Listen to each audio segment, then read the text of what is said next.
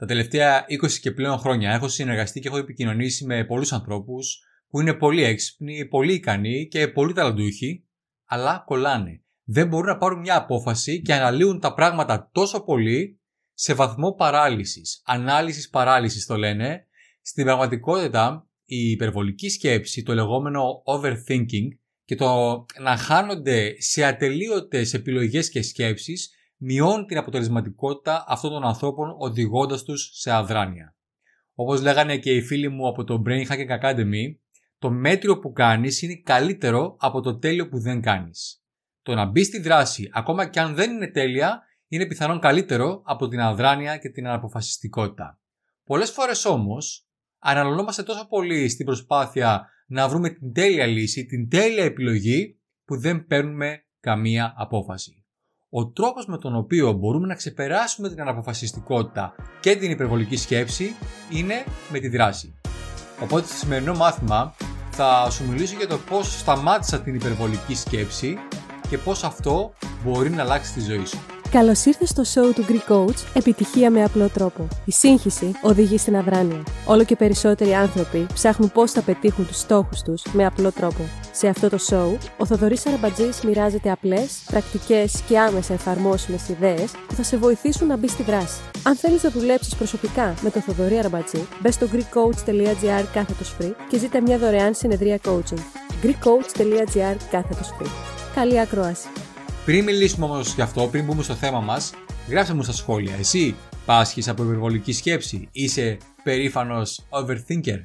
Καταρχάς, ας δούμε τι συμβαίνει και κολλάς. Δηλαδή, ενώ είσαι τόσο έξυπνος, τόσο ικανός, τι συμβαίνει στο μυαλό σου και τελικά κολλάς; Για τον άνθρωπο που δεν μπορεί να δει πολλές διαφορετικές δυνατότητες για μια κατάσταση, η επιλογή είναι εύκολη. Απλώς επιλέγει αυτό που φαίνεται προφανές.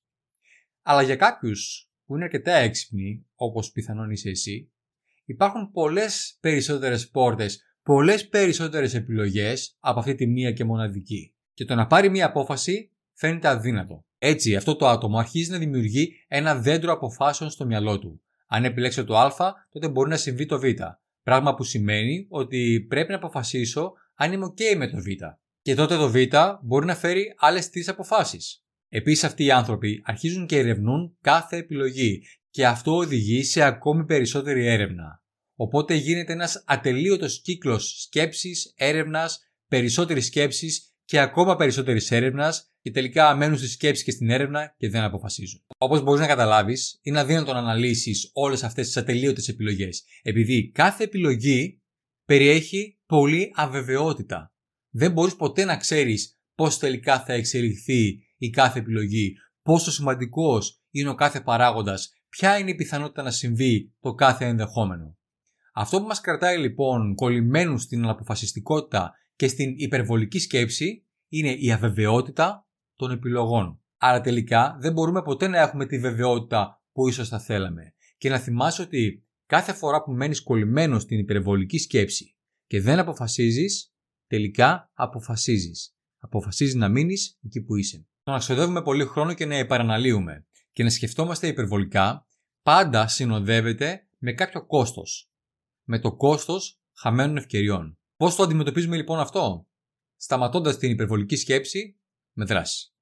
Αν η υπερβολική σκέψη, το overthinking, μπορεί να είναι μια παγίδα αναποφασιστικότητας, ένας γόρδιος δεσμός, πώς τον λύνουμε; Με έναν μόνο τρόπο.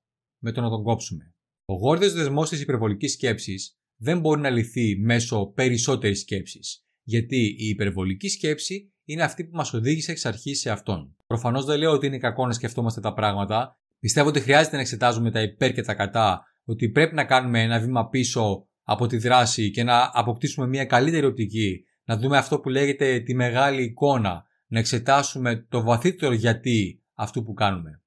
Αλλά τελικά κάποια στιγμή πρέπει να πούμε αρκετά και να μπούμε στη δράση. Ένας τρόπος είναι να ορίσουμε ένα όριο. Ότι δηλαδή θα αφιερώσω τις επόμενες δύο ημέρες σκεφτόμενος το συγκεκριμένο θέμα και μέχρι την τρίτη θα πάρω μια απόφαση. Οπότε εξετάζω τα πλεονεκτήματα, κάνω μια μικρή έρευνα, μιλάω με τους κατάλληλους ανθρώπους ενδεχομένως και στη συνέχεια αποφασίζω και μπαίνω στη δράση. Πώς μπορώ όμως να αποφασίσω όταν δεν υπάρχει κάποια σίγουρη απάντηση. κάποια ξεκάθαρη επιλογή; Απλώς χρειάζεται να επιλέξεις αυτό που φαίνεται ως η καλύτερη επιλογή, δεδομένων των πληροφοριών που έχεις, ακόμα και αν αυτές οι πληροφορίες είναι περιορισμένες. Είναι σαν το πόκερ ή σαν την 21. Ποτέ δεν έχεις όλες τις πληροφορίες, αλλά πρέπει τελικά να πάρεις μια απόφαση με βάση αυτά που γνωρίζεις και τα πιθανά αποτελέσματα που μπορείς να σκεφτείς. Το άλλο που κάνω είναι να κάνω ένα βήμα πίσω και να σκεφτώ το βαθύτερο γιατί μου σε σχέση με αυτή την απόφαση. Και επίσης, σε τι βασίζω αυτή την απόφαση; Τη βασίζω στο φόβο, στην άμεση ικανοποίηση μιας επιθυμίας, γιατί από την εμπειρία μου έχω δει ότι αυτά τα δύο, ο φόβος και η άμεση ικανοποίηση, συνήθως δεν οδηγούν σε καλά αποτελέσματα μακροπρόθεσμα. Οπότε σκέφτομαι, αυτή η επιλογή είναι μια επιλογή η οποία τελικά θα φέρει θετικά αποτελέσματα μακροπρόθεσμα για μένα ή για τους ανθρώπους που αγαπώ; Στη συνέχεια, σκέφτομαι διάφορους παράγοντες που σχετίζονται με τη συγκεκριμένη απόφαση και πόσο σημαντικός είναι ο καθένας από αυτούς τους παράγοντες για μένα. Ποια είναι τα πιθανά αποτελέσματα κάθε πιθανότητας. Και μετά ζυγίζω τα πιθανά ωφέλη με το πιθανό κόστος. Ποια είναι τα ωφέλη που θα έχω και ποιο είναι το κόστος που θα έχω. Και τέλος, απλώς ακολουθώ την απόφαση που μου φαίνεται καλύτερη με τα δεδομένα που έχω. Κάνω μια γρήγορη σκέψη του κατά πόσον αυτή η επιλογή είναι η καλύτερη μακροπρόθεσμα και στη συνέχεια απλώς αποφασίζω. Αυτό. Ο τρόπος για να γίνεις καλό σε αυτό είναι κάνοντάς το σε μικρότερες και λίγο ε, πιο ανώδυνες αποφάσεις. Κάνε ένα απλό post ή ένα μικρό βίντεο και δημοσίευσέ το. Κάνε ένα μικρό βήμα προς την καριέρα ή προς την επιχείρηση που ονειρεύεσαι. Κάνε ένα μικρό βήμα για να γίνεις πιο υγιής. Τακτοποίησε ή οργάνωσε ένα πράγμα στο σπίτι σου ή στο γραφείο σου ή στον υπολογιστή σου ή στη ζωή σου για το οποίο σου είναι εύκολο να αποφασίσεις τι θα πρέπει να κάνεις και τι όχι. Σε ποιες αποφάσεις έχεις κολλήσει εσύ; Μπορείς να πάρεις μια μικρή απόφαση που είναι πιο εύκολη και να μπεις στη δράση; Όταν το κάνεις αυτό, ίσως τελικά να αποκτήσεις περισσότερες πληροφορίες που θα σε βοηθήσουν με τη μεγαλύτερη σου απόφαση.